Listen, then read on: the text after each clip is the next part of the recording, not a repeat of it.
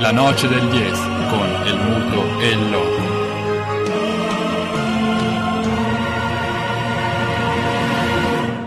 Con perdón de las damas, que la chupen, que la sigan chupando.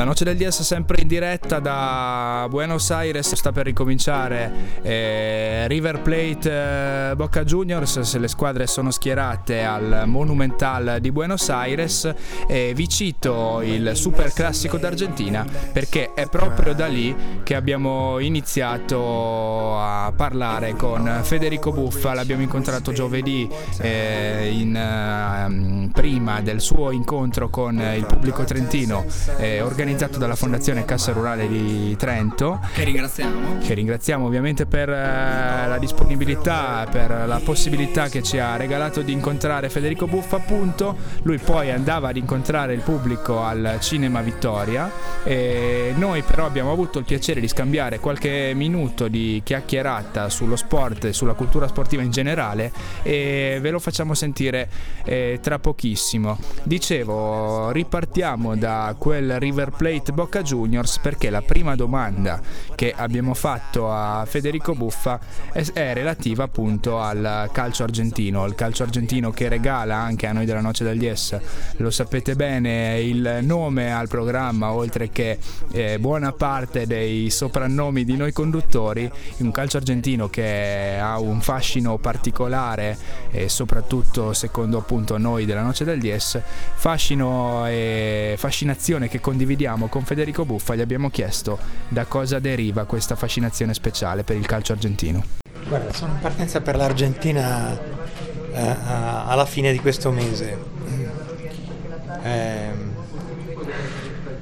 il Sud America non c'entra niente col resto del mondo. Oddio, è vero che tutti i luoghi non c'entrano col resto del mondo, ma il Sud America in particolare. Ho sempre avuto l'impressione che in Sud America l'acqua e il sangue si confondessero in molti momenti e che la gente si esprima come la propria terra e quindi in maniera atipica. Quando si parla del calcio argentino bisogna sempre ricordarsi qual è il grande distinguo della storia del calcio, ovvero sia che è vero che il calcio l'hanno inventato gli inglesi, o lo hanno codificato gli inglesi, ma gli argentini hanno inventato l'amore per il calcio, che è un'altra cosa e che per certi versi è più importante. Quando gli inglesi che avevano i loro possedimenti in zona e le carnisserie come dove facevano il dado liebiche che si sono ancora adesso alle volte sulle nostre tavole pensarono di poter dire agli argentini che il calcio si poteva giocare solo in un modo, il loro, ovvero sia fisico con la palla lunga.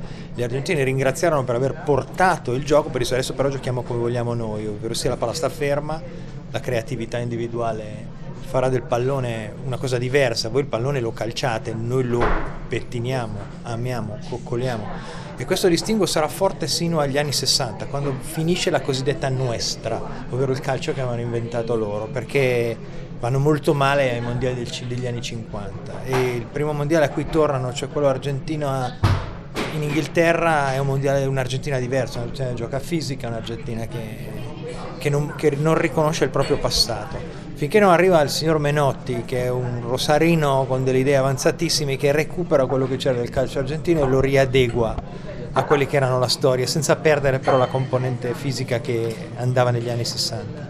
Ecco, soltanto calcio, questo sviluppo della storia del calcio argentino ci capisce perché sono così diversi.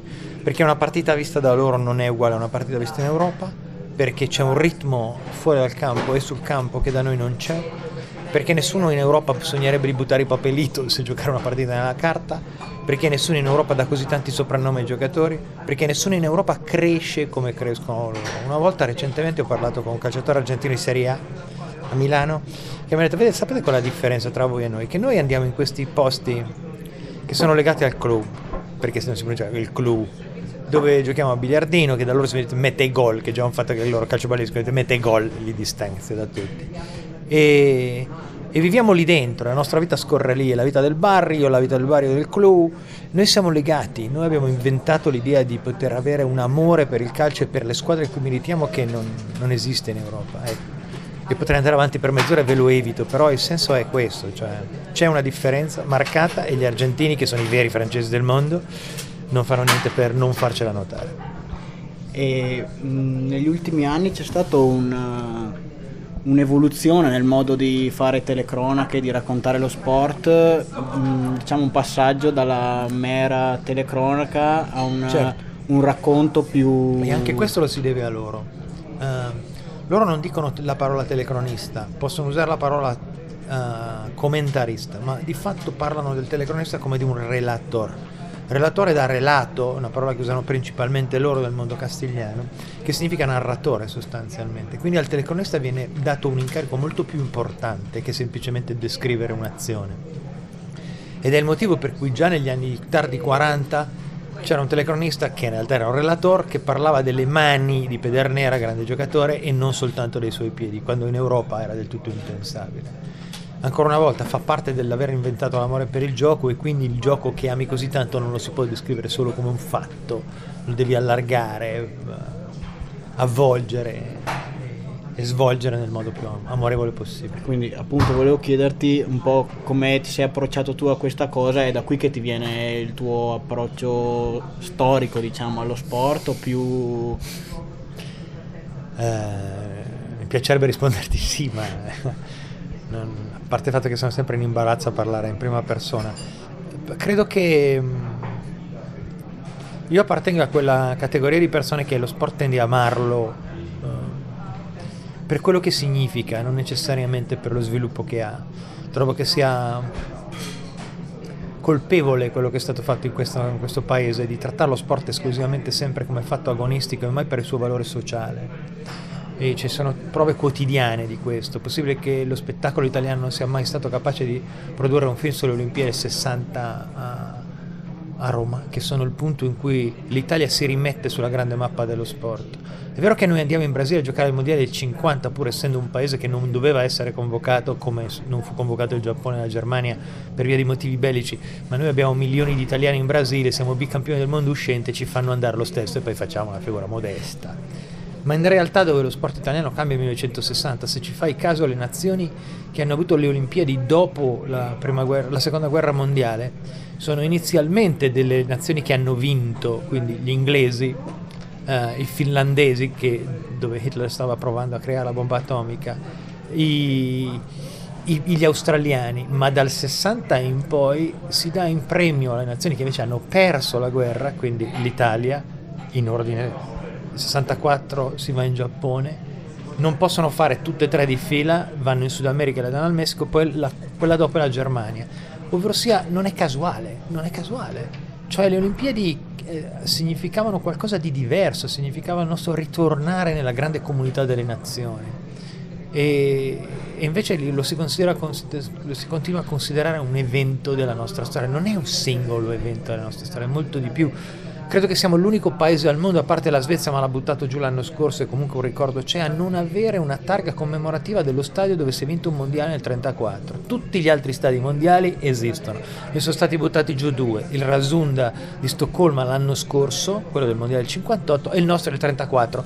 E più o meno sopra, ma neanche del tutto, ci hanno messo il Flaminio che è in abbandono totale. Ma noi della nostra memoria esattamente che uso vogliamo farne? E qui lascio parecchi punti di domanda. Certo.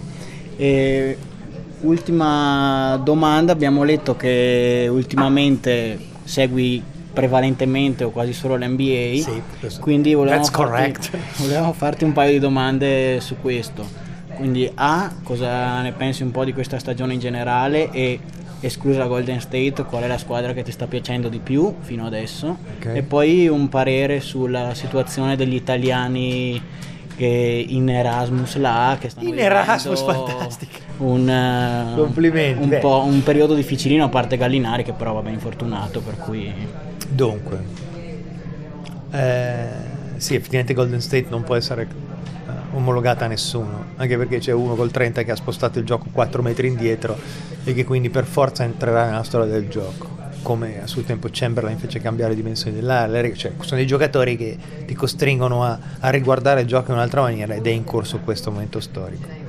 A me piace Toronto a Est, una squadra che trovo brillante, allenata bene, eh, con un bel ambiente, con, con, un giocatore alla stessa pagina, come si dice dalle loro parti. E non credo vinceranno l'Est, ma non importa, se pensate dove erano qualche tempo fa certo. e che non appartengono al movimento americano, anche se comunque il gioco l'ha inventato un canadese e la prima partita dell'NBA si è giocata a Toronto, mi sembra stiano facendo un eccellente lavoro. Ancora una volta, quando vai a Golden State e ne parlo non in campo, fuori, ti accorgi del motivo per cui sono così forti perché dal primo inserviente all'ultimo, fino a Steph Curry, ragionano nello stesso modo, c'è quell'espressione così malmenata del nostro mondo che è sinergia, lì invece è proprio un'altra percezione, vedi gli inservienti con, il, il, bottone I love questions, che sono piuttosto strani, vedi veramente il miglior ufficio stampa che abbia mai visto nella mia vita, vedi veramente qualcosa che parte dal basso e poi arriva fino all'alto e, e credo che sia una cosa che faccia di cui si parla poco ma che secondo me incide tanto. E, e poi gli italiani in Erasmus, eh, mi dispiace tantissimo per Gigi D'Atome che secondo me è anche un personaggio a prescindere dai suoi doti. Sono stato a trovare Marco a Sacramento, nella sua bellissima casa. Per una volta tanto Marco Bellinelli, anziché pigliare la casa col portinaio perché aveva paura di tutto, si è preso una casa della Madonna e vive sul fiume come un giocatore NBA. Cazzo! che portinaio, chi c'ha il portinaio nell'NBA? se no con tutto quello che guadagni. C'è anche il caminetto a Sacramento che può usare 7 giorni perché fra un po' sono 30 gradi. Comunque vabbè. E era scontento ovviamente della squadra perché viene dalla scuola più organizzata NBA, in realtà una delle più disorganizzate. Chiaro. Dove diciamo insomma una discreta serie di anarchici trotskisti. Però non importa, l'NBA lo diverte, lo, la ama profondamente e alla fine deve anche tenere presente che gli è stato dato un contratto da protagonista, che è una cosa che per certo. un giocatore non è tanto Erasmus. Eh, Bargnani pa- parlano gli eventi e, e l'altro che è, net- che è, chiaramente il più forte eh, ha questa serie di problemi fisici legati a questa sua crescita attorno ai 16 anni che comunque sono convinto che adesso l'ultimo è un incidente di gioco come tanti certo. altri fa sempre fatica a trovare continuità perché tende a infortunarsi, come quelli che sono cresciuti tantissimo in breve tempo e che quindi la tua schiena ti crea dei problemi, ogni tanto qualche problema di postura, i chiropratici lavorano e tanto, però è evidente che è soggetto a infortuni. Come giocatore mi sembra che abbia abbondantemente dimostrato che sia un top 50, certo. possibilmente escursione sotto anche la 30 e in fondo mi dispiace che non sia vivo il maestro Giordani, perché il maestro Giordani che diciamo di Gallinari padre aveva stima per il combattente leggermente meno dal giocatore dal punto di vista tecnico e ho sentito Mike D'Antoni che è veramente un burlone dire davanti ai coniaci Gallinari rivolto alla signora Marlisa grazie per aver dato tutto questo talento a suo figlio mi dispiace che non sia vivo il maestro Giordani per un motivo molto semplice, perché per il maestro Giordani vedere che una squadra NBA avesse come prima opzione un ragazzo nato nella Laudigiana sarebbe stato incredibile, l'avrebbe commosso sino alle lacrime, si sarebbe autoinviato centinaia di lettere con nomi tipo Nino Purpettiello, Baia Domizia per parlare di Gallinari e, e, del fatto che la storia veramente noi non sappiamo mai dove va a finire perché sappiamo, sappiamo più o meno quando comincia ma mai quando finisce. Questo era Federico Buffa, lo ringraziamo nuovamente eh, perché insomma per le perle di sport e non solo che ci ha donato, grandissimo maestro e grande uomo abbiamo scoperto anche perché alcuni interventi in favore del pubblico che, che era corso in massa uh, per... Uh, per appunto ve- vederlo, vederlo, dal vivo eh, hanno dimostrato che di- dietro al grande professionista c'è anche una grande persona. La noce del 10 con il muto e il loco.